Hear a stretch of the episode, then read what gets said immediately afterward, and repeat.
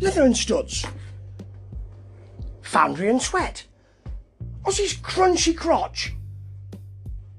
They're the kind of smells you might get from a Tony Iommi perfume, but he told Rolling Stone that that is what he's currently doing, and that segued into the first music he's produced since his classical um, foray in 2017, and the first rock song since apparently Black Sabbath's 13.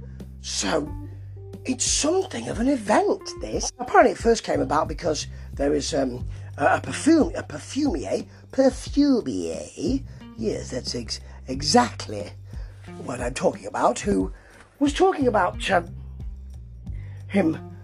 Uh, he wanted to, to appear on a charity record. I don't think it came off, but he gave him or sent him a box of perfumes or aftershaves to uh, to thank him. And Tony thought, oh, these are nice.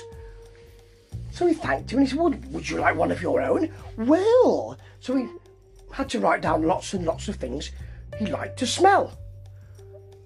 You know, hence my view of what it might have been earlier in this podcast. And that has led into a bit of a relationship, which is always very nice. I mean, with the perfumier himself.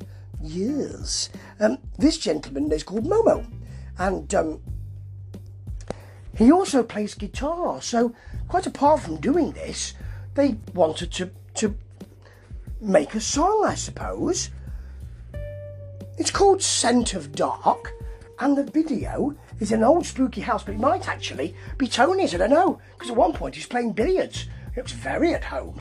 They're all playing, you know, or jamming it out, you know, jamming it out, as they call it in the music business. Oh, let's just jam it out. I'm sorry, I don't know what you're talking about. You're fired! All that kind of thing, you know. So, um, you have to know the wording, don't you? They're jamming it out in a brick style room, yes. And, um, you'll want to know what the song itself is like, will you not? Well, it's got no, it's got no um, vocals is the first thing I need to tell you. It's got big portentous riffing. It's got nice groove to it, a really meaty groove.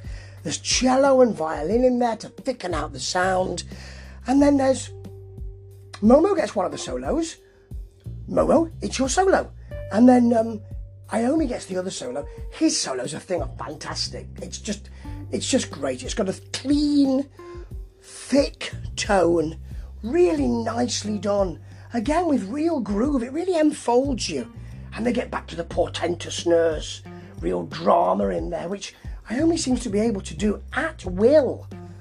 This is a really good track. I'm not sure it's for anything apart from the launch of his perfume. Blacksmith. Um, Sabbath smells. Oh, well, I'm out of ideas.